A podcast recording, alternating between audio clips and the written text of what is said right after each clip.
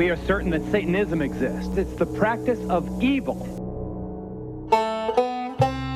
And following closely behind this car was this unidentified flying object. You will prove the existence of the Bigfoot or Sasquatch by bringing in a body.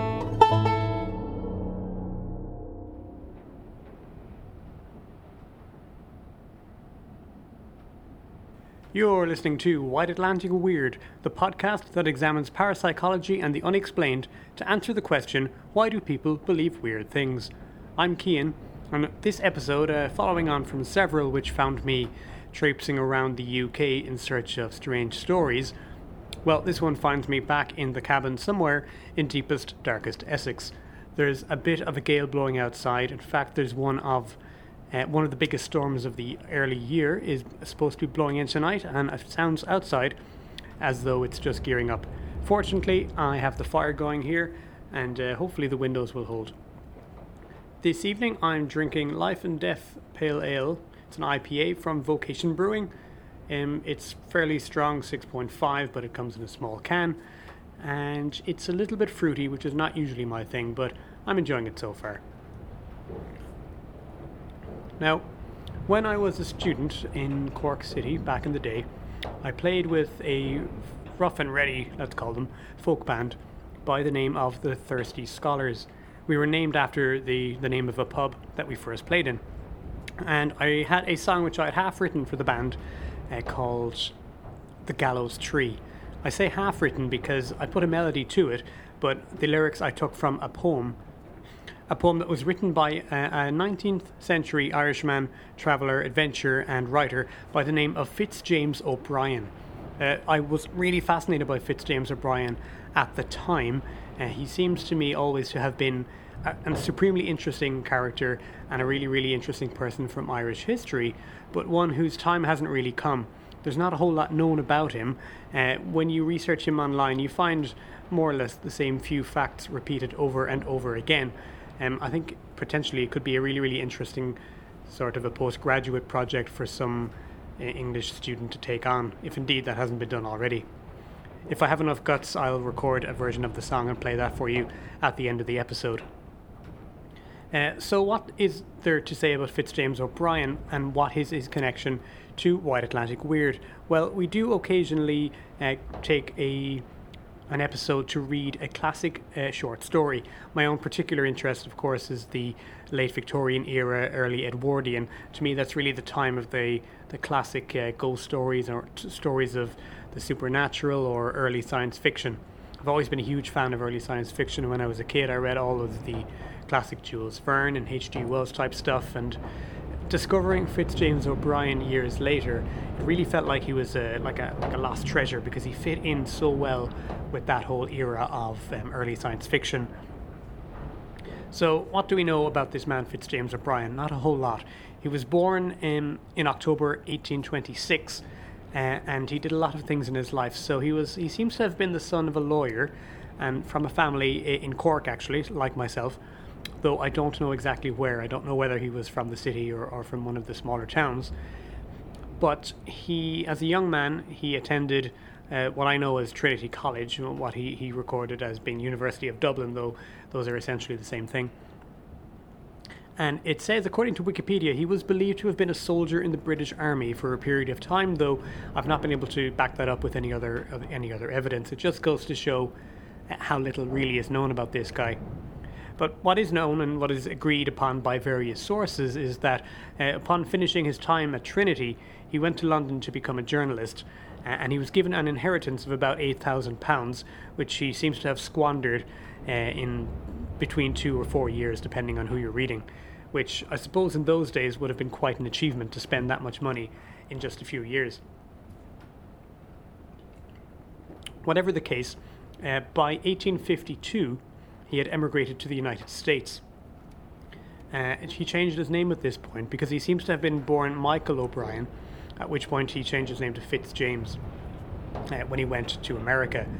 And it sounds as though he spent most of his time there in the state of New York, where he managed to cut a bit of a figure. He was trying very hard to break into the literary high society of the eastern uh, US. and he seems to have had some success. He was writing and publishing in the New York Times um, and Harper's Magazine. And he, at, at this time, he wrote some of his pieces which are still remembered today. And I think probably the main. I mean, he did a lot of things with, with poetry, and um, he did writing for the for the World's Fair of 1851. But the thing for which he's most remembered today, if he's remembered at all, are his sort of early proto science fiction. And I have to say, uh, when I discovered this years ago, I really felt as though some of these stories really stand up there with early H.G. Wells.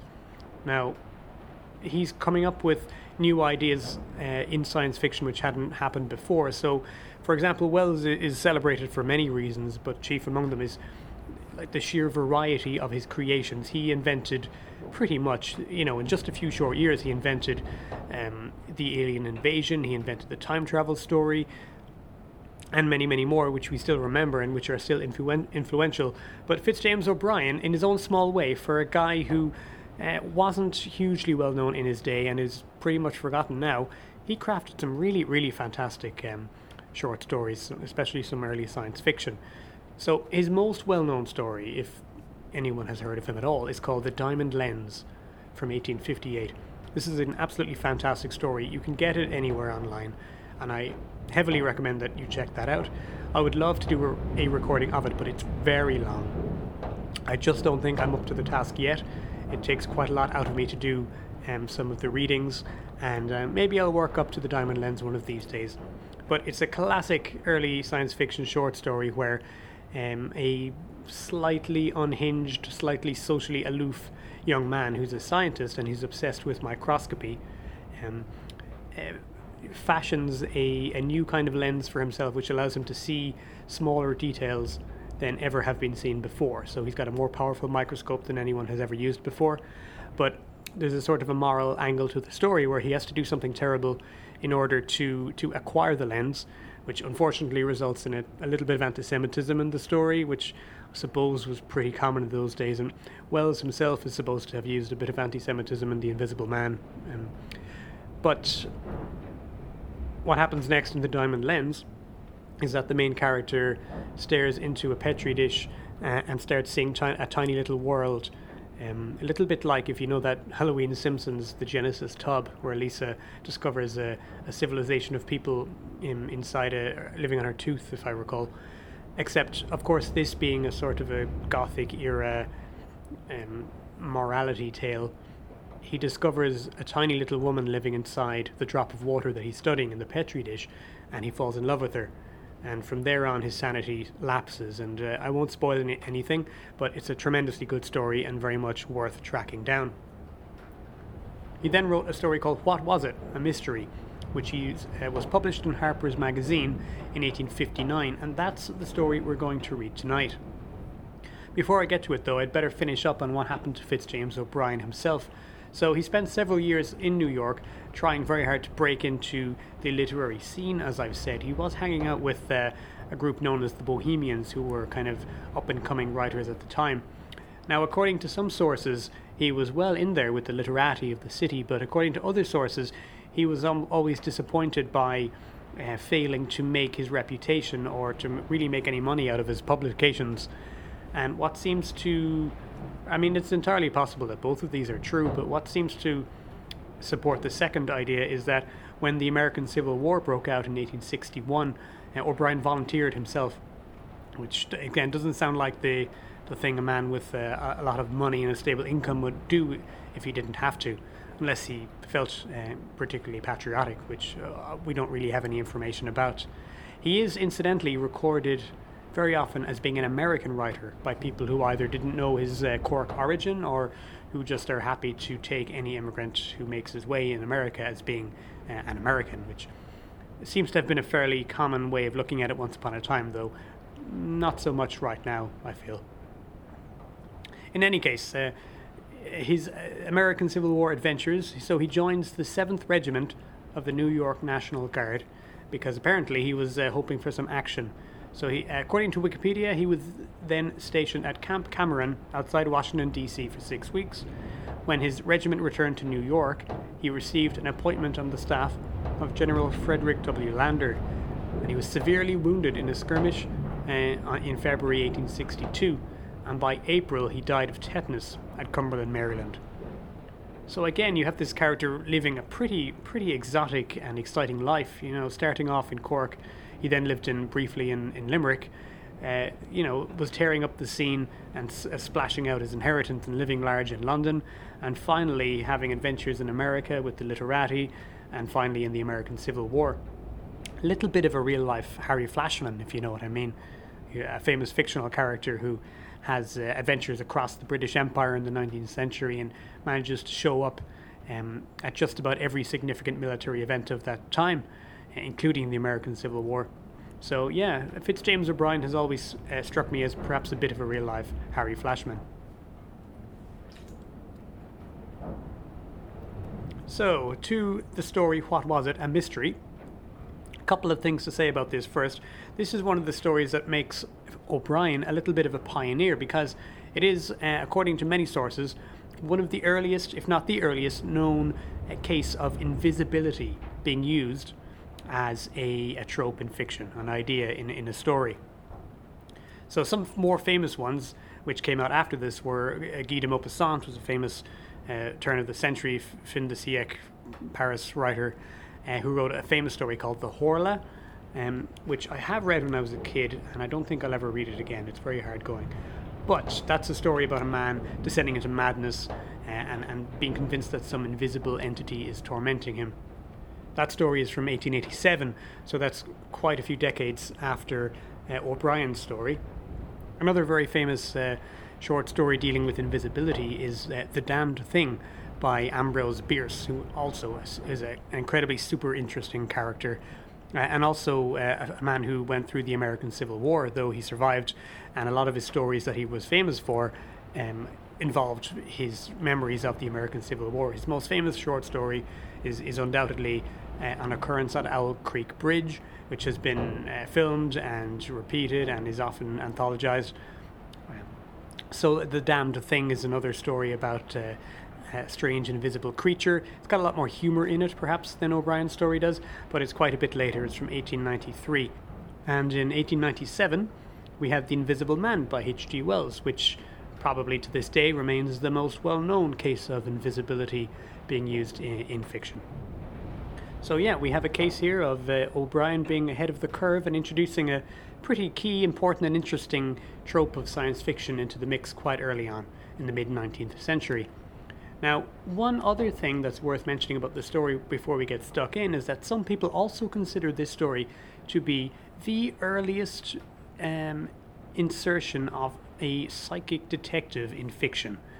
Now, on my old podcast, Strange Ireland, we did a long episode, which I might put up on this stream sometime, uh, which included a, a long section on the history of psychic detectives in fiction. I believe it was an episode about another Irish writer Joseph Sheridan Le Fanu, and um, he, of course, wrote a book called Through a Glass Darkly, which featured a bunch of short stories held together by this kind of framing narrative of a man named Dr. Martin Hesselius, who at the time was one of the earliest what we'll call psychic detectives, not like the ones you see now who like try and solve, solve crimes using psychic abilities. We're talking, of course, about more like Sherlock Holmes type detectives who go and investigate cases of hauntings and supernatural things. Um, if it's true that what was it, uh, the short the short story we're about to read, uh, if you believe that that does indeed contain a genuine, uh, bona fide uh, psychic detective, i.e., somebody who deliberately tracks down cases of the unusual uh, or supernatural and tries to figure out what's really going on, well, then, it sounds like we have all those other cases, including Dr. Martin Hesselius, uh, beaten by quite a few decades. So, with that in mind, uh, with the gale blowing outside, with the fire roaring, and with a fine ale in my hand, we're going to take on the short story, What Was It? By Fitzjames O'Brien.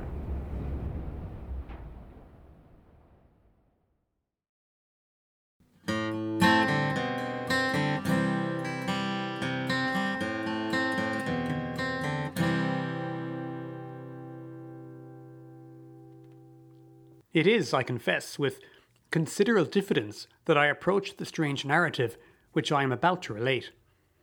The events which I purpose detailing are so extraordinary and unheard of a character that I am quite prepared to meet with an unusual amount of incredulity and scorn. I accept all such beforehand.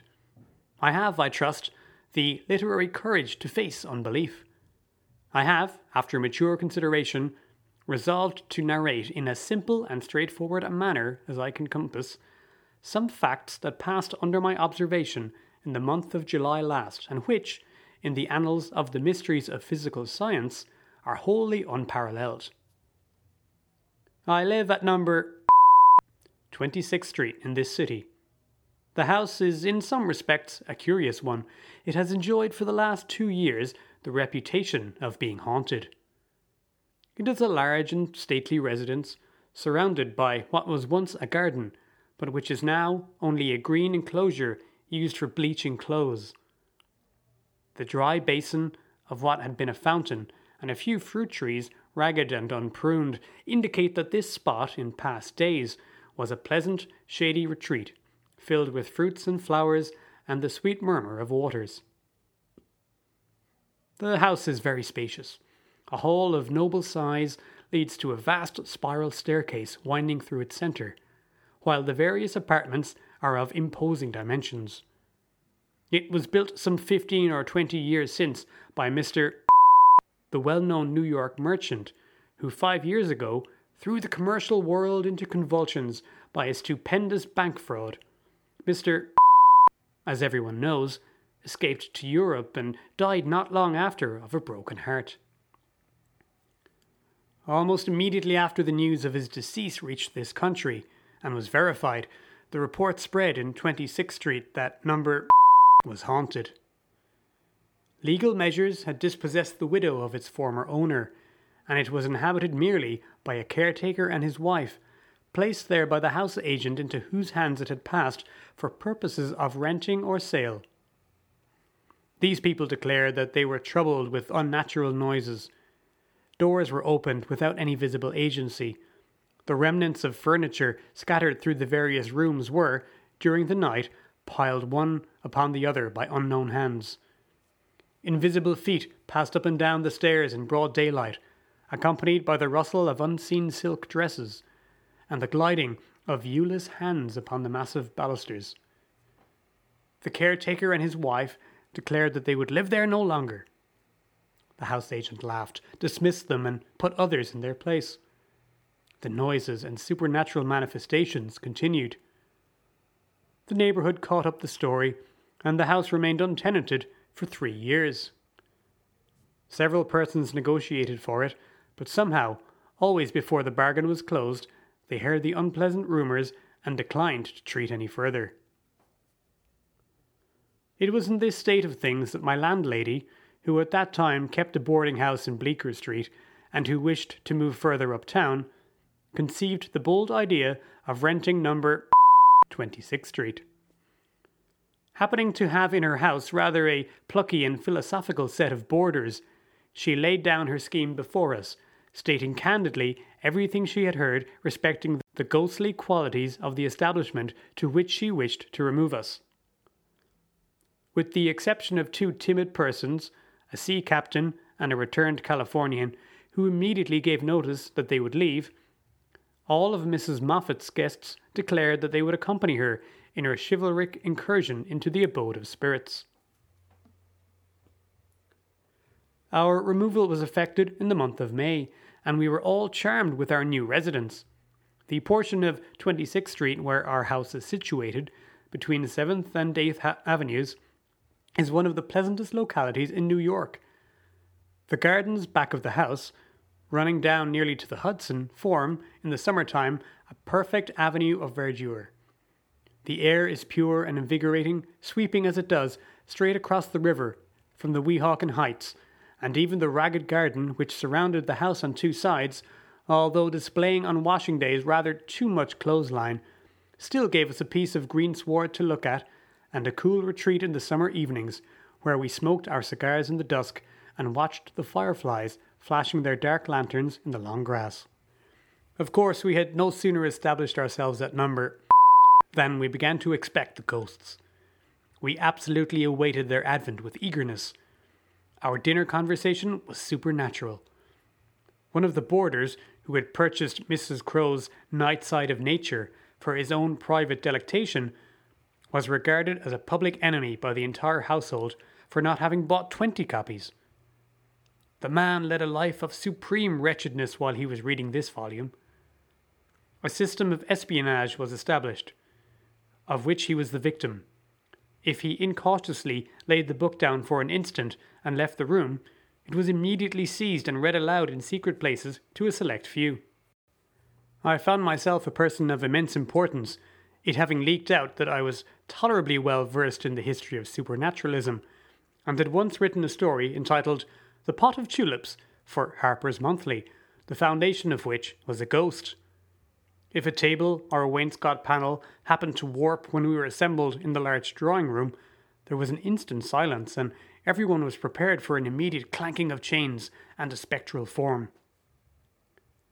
After a month of psychological excitement, it was with the utmost dissatisfaction that we were forced to acknowledge that nothing in the remotest degree approaching the supernatural had manifested itself.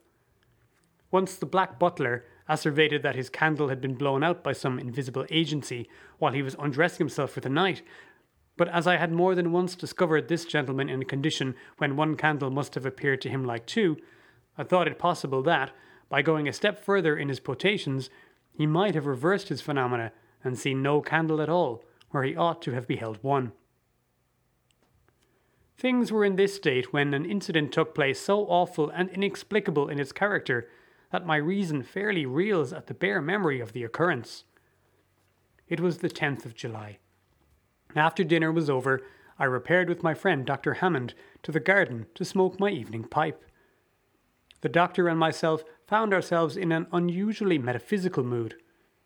We lit our large meerschaums filled with fine Turkish tobacco. We paced to and fro, conversing. A strange perversity dominated the currents of our thought. They would not flow through the sunlit channels into which we strove to divert them. For some unaccountable reason, they constantly diverged into dark and lonesome beds where a continual gloom brooded. It was in vain that, after our old fashion, we flung ourselves on the shores of the East and talked of its gay bazaars, of the splendours of the time of Haroun, of harems and golden palaces. Black afrits continually arose from the depths of our talk and expanded like the one the fishermen released from the copper vessel, until they blotted everything bright from our vision. Insensibly, we yielded to the occult force that swayed us, and indulged in gloomy speculation. We had talked some time upon the proneness of the human mind to mysticism, and the almost universal love of the terrible, when Hammond suddenly said to me, What do you consider to be the greatest element of terror? The question, I own, puzzled me. That many things were terrible, I knew. Stumbling over a corpse in the dark, beholding, as I once did, a woman floating down a deep and rapid river with wildly lifted arms and awful upturned face, uttering as she sank shrieks that rent one's heart, while we, the spectators, stood frozen at a window which overhung the river at a height of sixty feet, unable to make the slightest effort to save her, but dumbly watching her last supreme agony and her disappearance. A shattered wreck with no life visible, encountered floating listlessly on the ocean, is a terrible object, for it suggests a huge terror, the proportions of which are veiled. But it now struck me for the first time that there must be one great and ruling embodiment of fear, a king of terrors to which all others must succumb. What might it be? To what train of circumstances would it owe its existence? I confess, Hammond, I replied to my friend. I never considered the subject before. That there must be one something more terrible than any other thing, I feel. I cannot attempt, however, even the most vague definition. I am somewhat like you, Harry, he answered. I feel my capacity to experience a terror greater than anything yet conceived by the human mind, something combining in fearful and unnatural amalgamation hitherto supposed incompatible elements. The calling of the voices in Brockden Brown's novel of Wieland is awful. So is the picture of the dweller on the threshold in Bulwer's Zanoni. But, he added, shaking his head gloomily, There is something more horrible still than these. Look here, Hammond, I rejoined. Let us drop this kind of talk, for heaven's sake. I don't know what's the matter with me tonight, he replied, but my brain is running upon all sorts of weird and awful thoughts. I feel as if I could write a story like Hoffman tonight, if I were only master of a literary style. Well, if we are going to be Hoffmanesque in our talk, I'm off to bed. How sultry it is. Good night, Hammond. Good night, Harry. Pleasant dreams to you. To you, gloomy wretch, afrits, ghouls, and enchanters. We parted, and each sought his respective chamber. I undressed quickly and got into bed, taking with me, according to my usual custom, a book over which I generally read myself to sleep. I opened the volume as soon as I had laid my head upon the pillow, and instantly flung it to the other side of the room. It was Goudon's History of Monsters, a curious French work which I had lately imported from Paris, but which, in the state of mind I had then reached, was anything but an agreeable companion. I resolved to go to sleep at once, so turning down my gas until nothing but a little blue point of light glimmered on the top of the tube, I composed myself to rest. The room was in total darkness. The atom of gas that still remained lighted did not illuminate a distance of three inches round the burner. I desperately drew my arm across my eyes, as if to shut out even the darkness, and tried to think of nothing. It was in vain. The confounded themes touched on by Hammond in the garden kept obtruding themselves on my brain. I battled against them. I erected ramparts of would be blankness of intellect to keep them out. They still crowded upon me, while I was lying still as a corpse, hoping that by a perfect physical inaction I should hasten mental repose, an awful incident occurred. As something dropped, as it seemed, from the ceiling, plump upon my chest, and the next instant I felt two bony hands encircling my throat, endeavouring to choke me. I am no coward and am possessed of considerable physical strength. The suddenness of the attack, instead of stunning me, strung every nerve to its highest tension. My body acted from instinct before my brain had time to realize the terrors of my position. In an instant, I wound two muscular arms around the creature and squeezed it, with all the strength of despair, against my chest. In a few seconds, the bony hands that had fastened on my throat loosened their hold, and I was free to breathe once more. Then commenced a struggle of awful intensity, immersed in the most profound darkness, totally ignorant of the nature of the thing by which I was so suddenly attacked, finding my grasp slipping every moment by reason, it seemed to me, of the entire nakedness of my assailant, bitten with sharp teeth in the shoulder, neck, and chest, having every moment to protect my throat against a pair of sinewy, agile hands, which my utmost efforts could not confine. These were a combination of circumstances to combat which required all the strength and skill and courage that I possessed. At last, after a silent, deadly, exhausting struggle, I got my assailant under by a series of incredible efforts of strength. Once pinned, with my knee on what I made out to be its chest, I knew that I was victor. I rested for a moment to breathe. I heard the creature beneath me panting in the darkness, and felt the violent throbbing of a heart. It was apparently as exhausted as I was. That was one comfort. At this moment I remembered that I usually placed under my pillow, before going to bed, a large yellow silk pocket handkerchief for use during the night. I felt for it instantly. It was there. In a few seconds more I had, after a fashion, pinioned the creature's arms. I now felt tolerably secure. There was nothing more to be done but to turn on the gas, and having first seen what my midnight assailant was like, arouse the household. I will confess to being actuated by a certain pride in not giving the alarm before. I wished to make the capture alone and unaided. Never losing my hold for an instant, I slipped from the bed to the floor, dragging my captive with me. I had but a few steps to make to reach the gas burner. These I made with the greatest caution, holding the creature in a grip like a vice.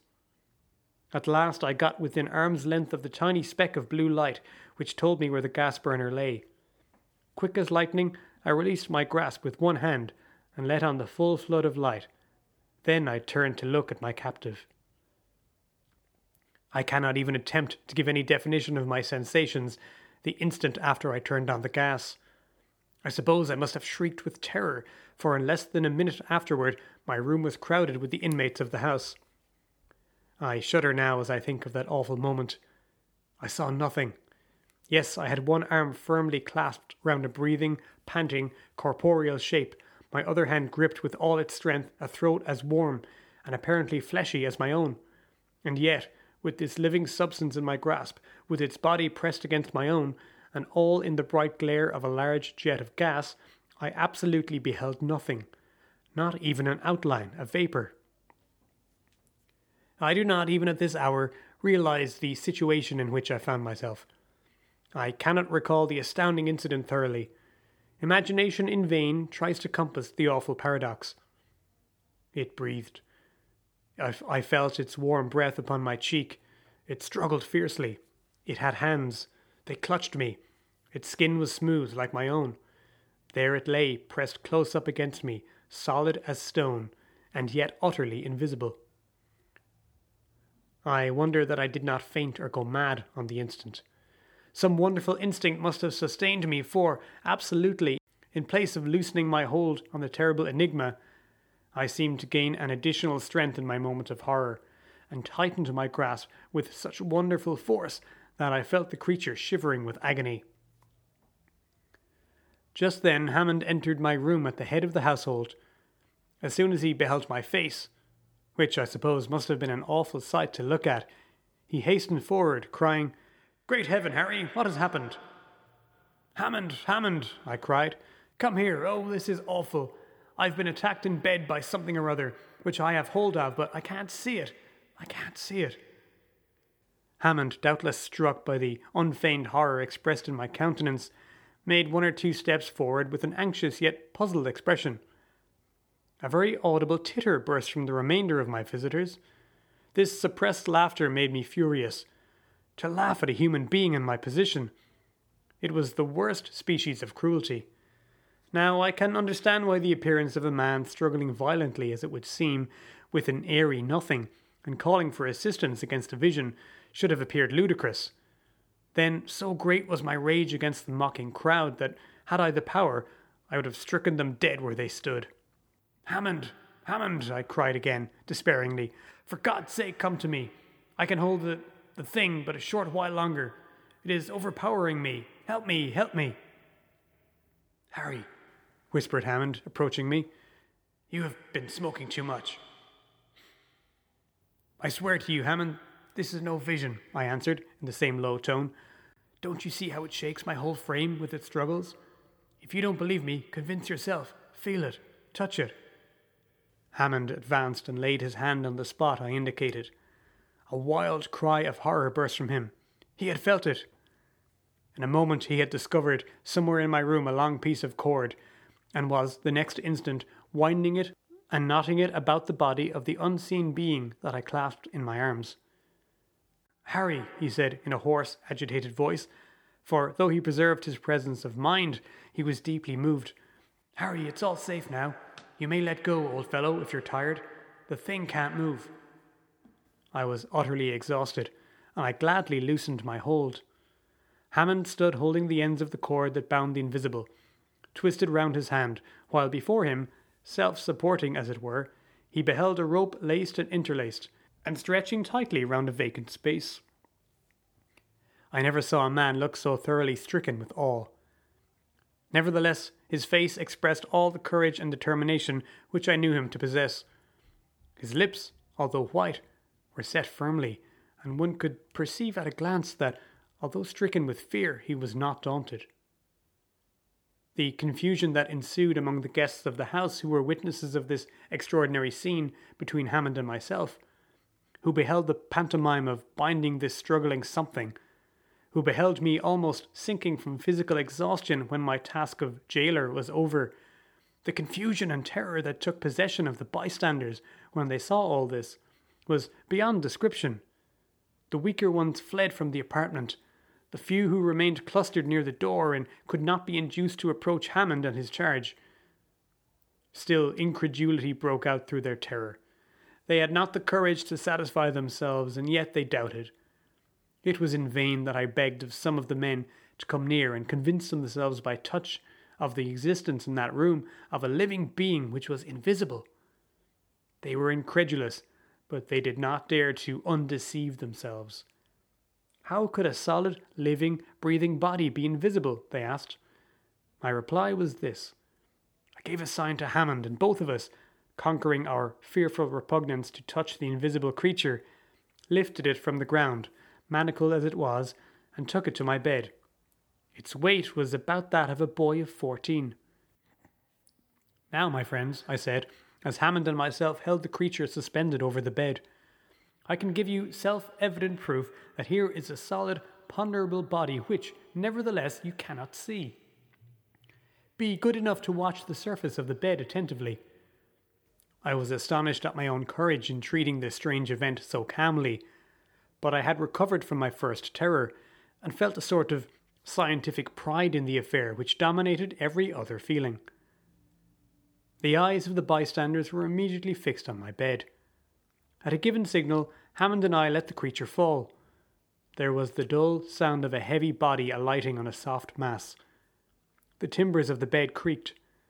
A deep impression marked itself distinctly on the pillow and on the bed itself. The crowd who witnessed this gave a sort of low, universal cry and rushed from the room. Hammond and I were left alone with our mystery. We remained silent for some time, listening to the low, irregular breathing of the creature on the bed, and watching the rustle of the bedclothes as it impotently struggled to free itself from confinement. Then Hammond spoke. Harry, mm, this is awful. Aye, awful. But not unaccountable. Not unaccountable? What do you mean? Such a thing has never occurred since the birth of the world. I know not what to think, Hammond. God grant that I am not mad, and that this is not an insane fantasy. Let us reason a little, Harry. Here is a solid body which we touch, but which we cannot see. The fact is so unusual that it strikes us with terror. Is there no parallel, though, for such a phenomenon? Take a piece of pure glass. It is tangible and transparent. A certain chemical coarseness is all that prevents its being so entirely transparent as to be totally invisible. It is not theoretically impossible, mind you, to make a glass which shall not reflect a single ray of light, a glass so pure and homogeneous in its atoms that the rays from the sun shall pass through it as they do through the air, refracted but not reflected. We do not see the air, and yet we feel it. That's all very well, Hammond, but these are inanimate substances. Glass does not breathe, air does not breathe. This thing has a heart that palpitates, a will that moves it, lungs that play and inspire and respire. You forget the strange phenomena of which we have so often heard of late, answered the doctor gravely. At the meetings called spirit circles, invisible hands have been thrust into the hands of those persons round the table, warm, fleshy hands that seem to pulsate with mortal life. What? Do you think then that this thing is. I don't know what it is, was the solemn reply. But please the gods I will, with your assistance, thoroughly investigate it. We watched together, smoking many pipes all night long, by the bedside of the unearthly being that tossed and panted until it was apparently wearied out. Then we learned by the low regular breathing that it slept. The next morning the house was all astir. The boarders congregated on the landing outside my room, and Hammond and myself were lions. We had to answer a thousand questions as to the state of our extraordinary prisoner, for as yet not one person in the house except ourselves could be induced to set foot in the apartment. The creature was awake. This was evidenced by the convulsive manner in which the bedclothes were moved in its efforts to escape. There was something truly terrible in beholding, as it were, those second hand indications of the terrible writhings and agonized struggles for liberty which themselves were invisible. Hammond and myself had racked our brains during the long night to discover some means by which we might realize the shape and general appearance of the enigma. As well as we could make out by passing our hands over the creature's form, its outlines and lineaments were human. There was a mouth, a round, smooth head without hair, a nose, which, however, was little elevated above the cheeks, and its hands and feet felt like those of a boy. At first, we thought of placing the being on a smooth surface and tracing its outline with chalk, as shoemakers trace the outline of the foot. This plan was given up as being of no value. Such an outline would give not the slightest idea of its conformation. A happy thought struck me. We would take a cast of it in plaster of Paris. This would give us the solid figure and satisfy all our wishes. But how to do it? The movements of the creature would disturb the setting of the plastic covering and distort the mould. Another thought why not give it chloroform? It had respiratory organs, that was evident by its breathing. Once reduced to a state of insensibility, we could do with it what we would. Dr. was sent for, and after the worthy physician had recovered from the first shock of amazement, he proceeded to administer the chloroform. In three minutes afterward, we were enabled to remove the fetters from the creature's body, and a well known modeller of this city was busily engaged in covering the invisible form with the moist clay. In five minutes more, we had a mould, and before evening, a rough facsimile of the mystery. It was shaped like a man, distorted, uncouth, and horrible, but still a man. It was small, not over four feet and some inches in height, and its limbs revealed a muscular development that was unparalleled. Its face surpassed in hideousness anything I have ever seen. Gustave Doré or Callot or Tony Johannot never conceived anything so horrible. There is a face in one of the latter's illustrations to Un voyage où il vous plaira, which somewhat approaches the countenance of this creature, but does not equal it. It was the physiognomy of which I should have fancied a ghoul to be. It looked as if it were capable of feeding on human flesh. Having satisfied our curiosity and bound everyone in the house to secrecy, it became a question what was to be done with our enigma. It was impossible that we should keep such a horror in our house. It was equally impossible that such an awful being should be let loose upon the world. I confess that I would gladly have voted for the creature's destruction. But who would shoulder the responsibility? Who would undertake the execution of this horrible semblance of a human being? Day after day, this question was deliberated gravely. The boarders all left the house. Mrs. Moffat was in despair and threatened Hammond and myself with all sorts of legal penalties if we did not remove the horror. Our answer was, We will go if you like, but we decline taking this creature with us. Remove it yourself, if you please. It appeared in your house. On you the responsibility rests. To this there was, of course, no answer. Mrs. Moffat could not obtain for love or money a person who would even approach the mystery. The most singular part of the transaction was that we were entirely ignorant of what the creature habitually fed on. Everything in the way of nutriment that we could think of was placed before it, but was never touched.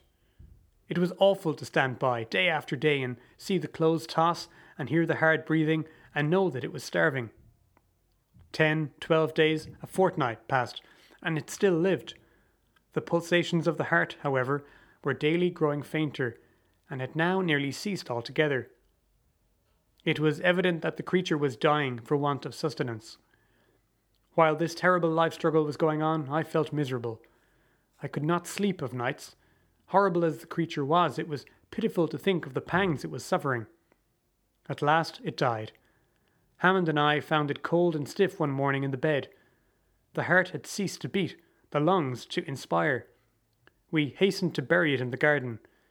It was a strange funeral, the dropping of that viewless corpse into the damp hole. The cast of its form I gave to Dr. who keeps it in his museum in 10th Street. As I am on the eve of a long journey from which I may not return, I have drawn up this narrative of an event the most singular that has ever come to my knowledge. Note: It was rumoured that the proprietors of a well known museum in this city had made arrangements with Dr. to exhibit to the public the singular cast which Mr. Escott deposited with him. So extraordinary a history cannot fail to attract universal attention.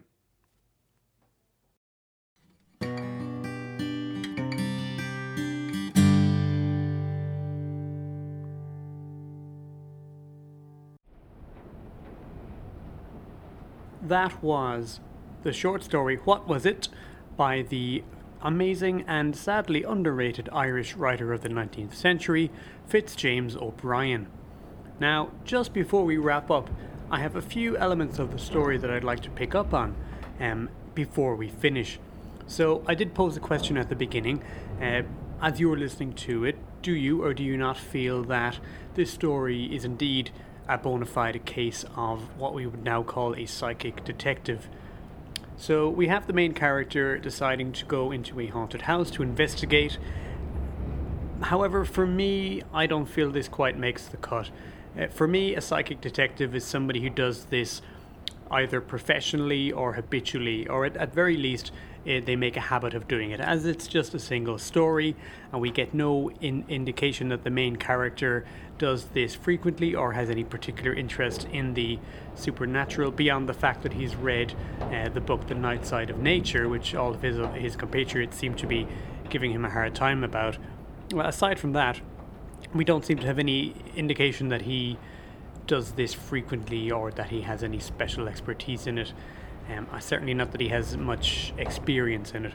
So, for me, I'm going to stick with what I've said before on previous episodes and say that for me, at least, the original psychic detective, uh, loosely considered, remains Dr. Martin Hesselius from uh, the book Through a Glass Darkly by Joseph Sheridan Le Fanu.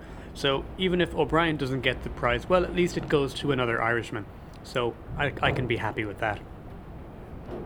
I was, ha- however, happy to hear a reference to spiritualism in this story. So late in the story, uh, the two main leads uh, mention that they are, of course, living at a time when it's quite common for people in darkened rooms to undergo seances and for manifestations of invisible hands to appear to them.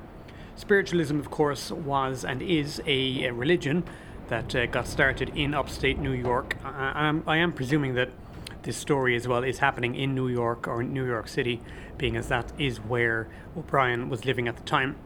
Spiritualism, of course, started in a, a place called Hydesville in upstate New York in the late 1840s with a family called the Fox the Fox family, there were uh, two or three sisters who started hearing rapping noises in their house. They they experienced um, what we might now recognize as kind of poltergeist phenomena, but having a, a few uh, teen and preteen girls in the house.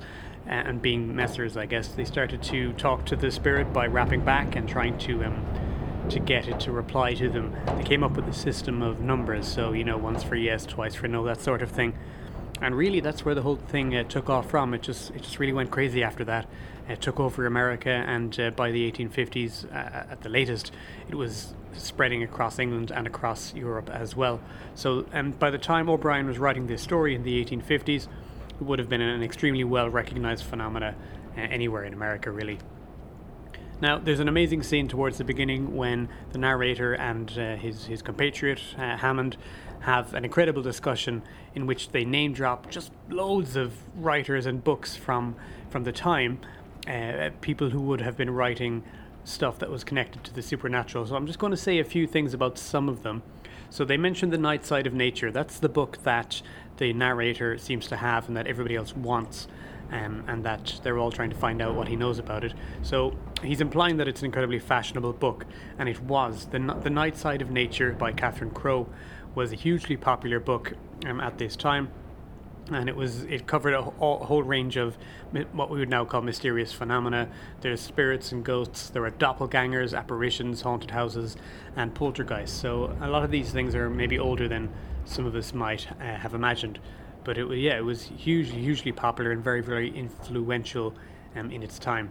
I'm going to give you a little quote from the book here. Um, uh, Crowe says. It will seem to many persons very inconsistent with their ideas of the dignity of a spirit that they should appear and act in the manner I have described, and shall describe further. I quite like this. She then goes on to say, I have heard it objected that we cannot suppose God would permit the dead to return merely to frighten the living, and that it is showing him little reverence to imagine he would suffer them to come on in such trifling errands, or demean themselves in so undignified a fashion something that has occurred to me before. If you've ever spoken to a skeptic who's, who would say something to the extent of, you know, if, if these are if, if there's really a, a supernatural abilities in an afterlife, and, and this is what they do, they come back to like knock on walls or you know knock over some plates or whatever it is that poltergeists do. It is kind of funny. So also mentioned in this conversation is a novel called Wieland or Wieland. It's got a German name, but it's an American novel by a writer called Charles Brockden Brown from 1798 now, this is an early, well, it's a flat out early American novel, full stop, being it, being as the, the American novel is sort of often considered to have begun with, you know, something like Uncle Tom's Cabin or maybe even Ben Hur in 1870, that late if you want to go. But this one, Wieland, is, is considered to be an early, if not the first, American Gothic novel. So, very strange book. Um, one of its main themes is about uh, religious extremism or re- religious fanaticism. One of its main characters is somebody who starts his own religion and um, sort of about how people get manipulated um, with this sort of thinking. But there's a lot of the classic Gothic tropes about uh, families with dark secrets, uh, secret elements of history, uh, people hearing voices and going mad, and that sort of thing. They also mentioned a book called Zanoni by, I think they call him by Lytton. Now that's Edward Bulwer Lytton, so I do know a little bit about him. He was quite a well known writer um, in the mid to late 19th century. Um, uh, the first thing you have to mention when you talk about Bulwer Lytton is that most people might have heard of the phrase, it was a dark and stormy night. It seems to be this like standard uh, opening, for, traditional bad opening for a bad novel. And he wrote that. Um, and there's, I believe there's a literary short or a literary competition still going where people try and write bad opening uh, um, paragraphs and it's named after him or something. But I will say probably his most influential work was not that, but it was a book called The Coming Race from 1870. I have read that, and um, it's it's a classic kind of Hollow Earth novel, or at least underground race novel um, and a bit of a lost race novel as well. So it is all about uh, explorers discovering that there's a race of people living underneath the earth in caverns. Unusually, unlike most of the sort of colonial flavored versions of those stories from that time, in the coming race, the race that they discover are actually better than us. You know, the, the Lost World novels and Lost Race novels and Hollow Earth novels are usually about white Europeans or Americans discovering amazing new lands, but finding out that hey, the people who live there are you know uh, unsophisticated natives, and we can easily take them over with our guns and our technology and our Christianity. Uh, but but in Bulwer Lytton's book, it's very strange. It's very different. The the people who live under the world, under the ground, the coming race, are better than us. They have better tech than us. They are more pure, more godly, if you like and um, the, the book ends on this sort of cliffhanger note that you know, we can expect them to come up and take over from us any day now. It had a long afterlife as well. If you've ever heard of the concept of vril, that comes from uh, comes from that book as well. A lot of ideas that Lytton posed in the book simply as science fiction devices, other people then took seriously after the fact. People sort of imagined that you know he was onto something, that he was trying to communicate truth through fiction. Um, I've I've had he's often described as being an occultist, but I've not come across any hard evidence that he really believed this stuff or that he was proposing it seriously. I myself don't believe that he did, but other people took this idea of this magical force called Vril, which the underground people use, and they went to town with it.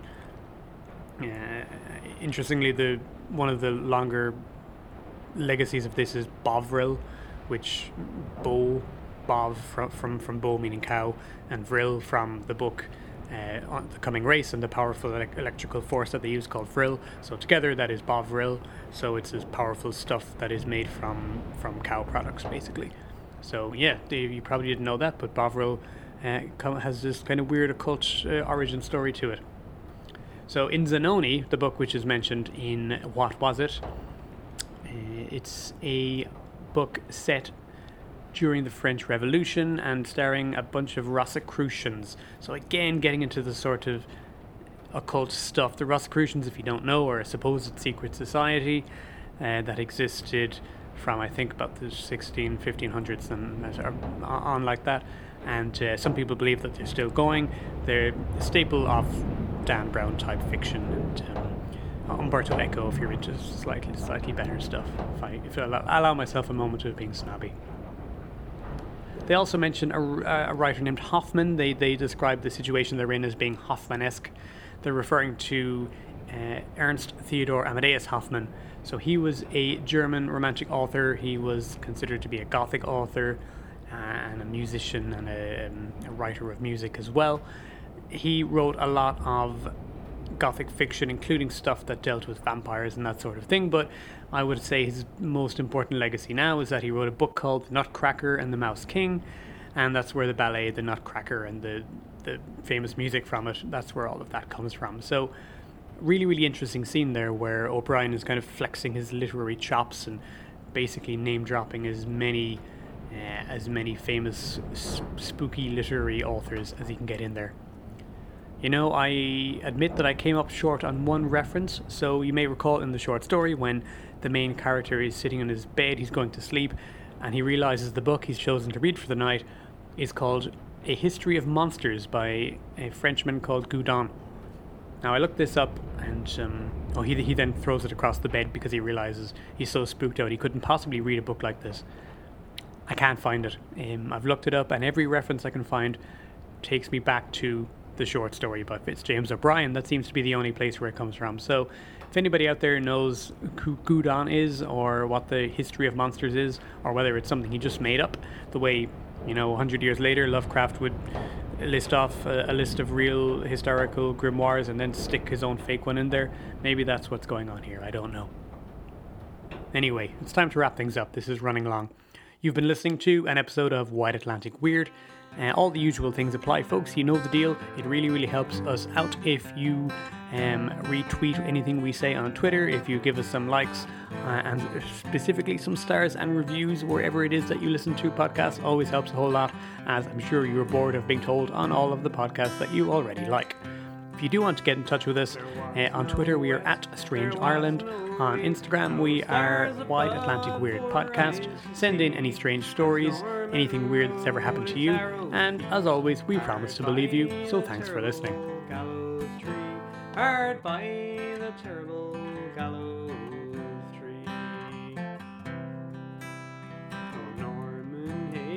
across this waste, for something seems to follow me. Cheer up now, moth, and thanks be God, we nigh have passed the gallows tree. We nigh have passed the gallows tree. He kissed her lip and spurred his whip, and fast they fled across the lea. But vain the heel something leapt from the gallows tree. Oh, something leapt from the gallows tree. Give me your cloak, your nightly cloak that warmed you off beyond the sea, for the wind is bold, my bones are old, and I am cold on the gallows tree. Oh, I am cold on the gallows